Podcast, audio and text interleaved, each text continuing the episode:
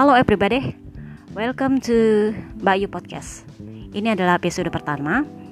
Uh, idenya sih karena ada beberapa beberapa artikel yang menurut Bayu sebenarnya di IG itu nggak cukup buat dibahas gitu. Uh, keterbatasan karakter dan juga banyak di antara kalian yang Bayu tahu pasti males baca artikel yang panjang. Jadi Bayu pikir uh, ide analis juga sih, thank you.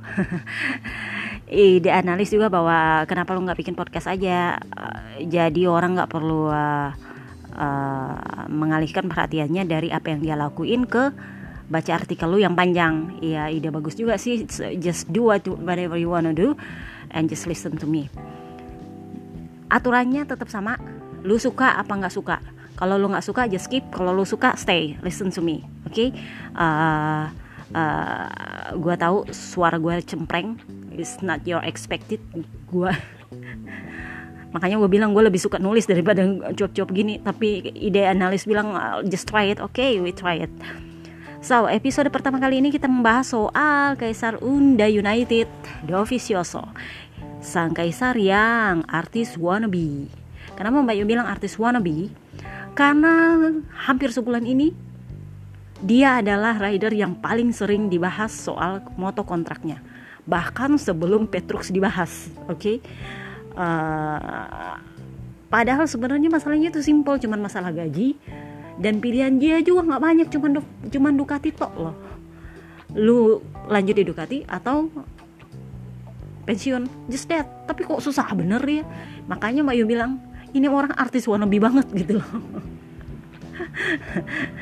So uh, kemarin sebuah plot twist lagi pasca Petrus yang plot twist dibilang mau ke KTM KTM ternyata uh, dia malah ke KTM Tech 3 pindah ke ke satelit yang argumentasinya Pete Bearer adalah uh, dia ingin menunjukkan bahwa satelitnya ini dianggap sama rata dengan pabrikan. Jadi Petrus tetap akan menjadi kapten di KTM gitu. Tetap kapten di KTM tapi di satelit. Boh juga sih nggak ngerti tapi itulah argumentasinya mereka. Dan Poncaral sih oke okay aja lu kasih gua Petrus gua kasih lu Olivier Oliveira. Kelar. Gan. Nah plotis kedua adalah yang kemarin. Si Dovi setelah menghindar menghindar dan menghindar dari kejaran wartawan soal kontraknya tiba-tiba nongol. Pas orang mau ngeres yang uh, follow IG Mbak Yu aja kemarin pasti baca pernyataan dia sebelum res. Dia bilang salah kalau gue pengen pensiun. Jadi gue ikut balapan ini gue pengen perlihatkan sama orang bahwa gue masih pengen membalap. Deng tiba-tiba dia crash. Untungnya untungnya ya Dovi ikut balapan itu atas seizin Ducati Nah, yang anehnya Dovi dikasih izin untuk membalap di race motocross, eh, motocross ini, sementara Petrucci itu nggak dikasih izin sama Ducati.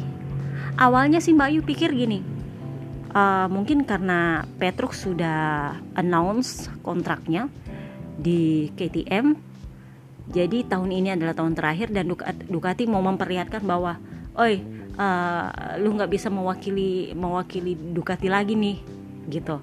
Pikiran Mbak Ayu gitu. Tapi setelah crash ini gue merasa mungkin Petrus mikir untung gue nggak dikasih. Kalau gue dikasih terus gue keras hancur gue iya bener juga gitu. Nah pertanyaannya kenapa Ducati ngasih izin ke Dovi? Kemarin alasannya Dovi di wawancaranya dia bilang uh, saya terima kasih sama Ducati ngasih saya izin karena Ducati tahu betapa berartinya balapan ini buat saya balapan motocross ya. Karena menurut uh, perspektif dia motocross itu membantu dia dari sisi uh, uh, uh, start cepat di awal balapan. Jadi dia merasa uh, motocross itu ada gunanya dan dia pengen dia pengen balapan motocross bareng sama uh, menurut dia sih rider-rider terbaik motocross di Italia di ajang itu Emilia Romagna apa ya cross championship apa ya ah, skrip gue hilang jadi kurang lebih kayak gitu Nah, si Petrus yang kemarin minta izin tapi nggak dikasih. Tapi ini sedikit tricky.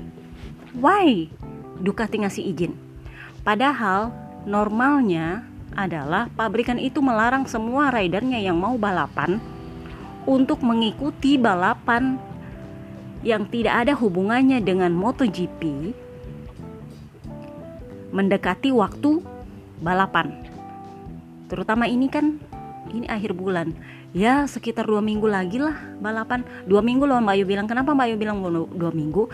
Karena kan tanggal 15 akan ada tes JRS dan itu tes JRS iya dua minggu lagi dan itu tes JRS kalian harus sudah persiapkan uh, segala rapid test dan segala dokumennya kan itu banyak dokumen kesehatan dan kalian harus sudah siap-siap itu seminggu sebelumnya nah pertanyaannya kenapa Ducati kasih Padahal kalau dia pikir Dovizioso adalah rider yang berharga untuk mereka, ya dijagain dong, ya enggak? Tapi perkiraan lain Mbak Yu adalah uh, Dovi ini emang lagi artis wannabe. dia tahu bahwa Ducati akan ngasih apa pun yang dia mau kecuali gaji.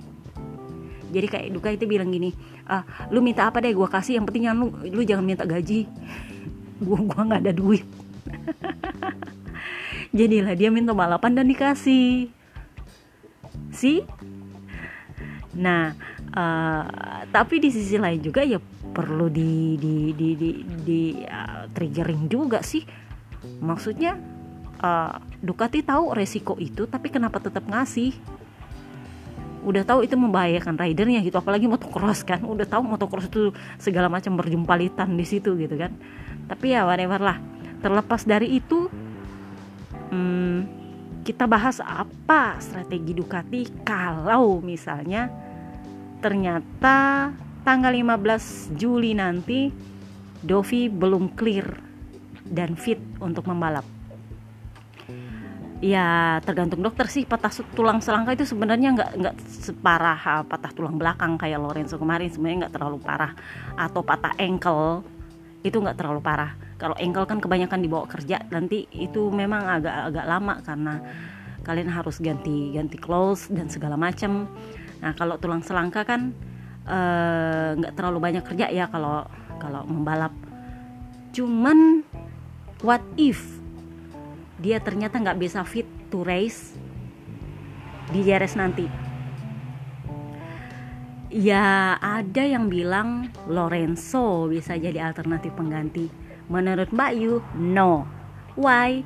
Karena Lorenzo masih terikat kontrak dengan Yamaha tahun ini. Jadi kalau dia mau gantikan Dovi, Yamaha bilang lu beneran mau gue tendang ya lo. Yamaha kan dari kemarin-kemarin udah mikir-mikir ya ini mau ditendang model gimana ya? Si seceri gara-gara nih. Gue gaji lu mahal-mahal gitu. Terus tiba-tiba eh, lu nggak kerja cuman sibuk aja di kolam renang sibuk pamer mobil dan segala macem. Tapi lu nggak kerja. Giliran giliran oh, Dovi sakit berhalangan eh tiba-tiba lu nongol mau gantiin di Ducati kan aneh. Jadi ya kecil kemungkinan banget sih kalau Lorenzo yang mau ganti. Tapi kemungkinan adalah Piro karena Piro posisinya adalah test rider dan dia memang selalu dijadikan rider pengganti atau cadangan. Kalau bukan Piro berarti seseorang yang dari WSBK kan entah, entah squad trading kan entah siapa tapi kan squad trading juga harus membalap. Jadi dia nggak bisa juga gitu. Jadi memang perlu dicari yang lagi kosong. Uh, Piro juga masalahnya lagi lagi ikut lomba uh, lomba CIV sih. Iya nggak sih cuman nggak ngerti juga ya entarlah dilihat Ducati tapi kayaknya sih Piro yang yang yang harus standby. Nah setelah itu akan seperti apa? Ya nggak tahu juga. Yang kita harapkan sekarang adalah tindakan operasi tulang selangka pada Dovizioso itu akan berhasil. Uh, dan itu bisa bikin dia fit race di JRS karena Ducati menunggu sekitar 2 sampai 5 race sebelum memutuskan lu tanda tangan kagak? Kalau lu, lu kagak tanda tangan gue ambil Lorenzo. Gitu aja. Nah Dovi juga perlu untuk fit to race karena dia harus membuktikan pada Ducati gue layak nih dinaikin gaji gue kalau enggak ya terpaksa deh turun gaji. Bener nggak? Nah itu dia. Jadi kesimpulannya adalah uh, blunder banget Dovi sampai membalap. Lu pengen banget jadi artis. Kalau mau jadi artis nggak juga membalap motocross kali. Akhirnya kan kayak gini blunder. Ini beneran blunder. Kalau kemarin Opa pernah bilang uh, itu bagaikan bagaikan Ducati kayak kayak ngasih ngasih mereka sendiri pedang pedang dua mata sisi sekarang itu kebalikan. Sekarang posisinya adalah Dovi yang nggak bisa milih.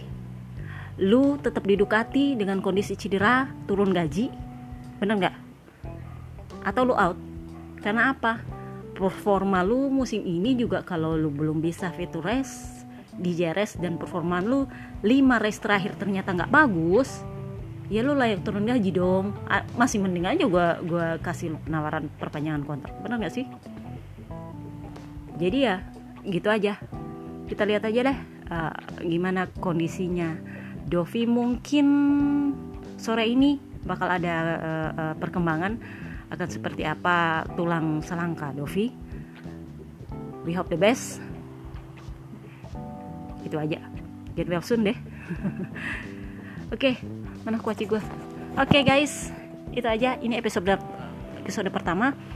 See you next episode. Nggak tahu kapan tapi pasti akan akan akan dibahas atau di diumumin di di IG nggak tetap IG adalah platform uh, utama.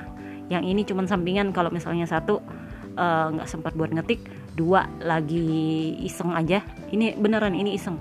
Makanya gue kebanyakan ngomong ngomongnya nggak pakai nggak pakai script udah itu aja. See you next time guys. Bye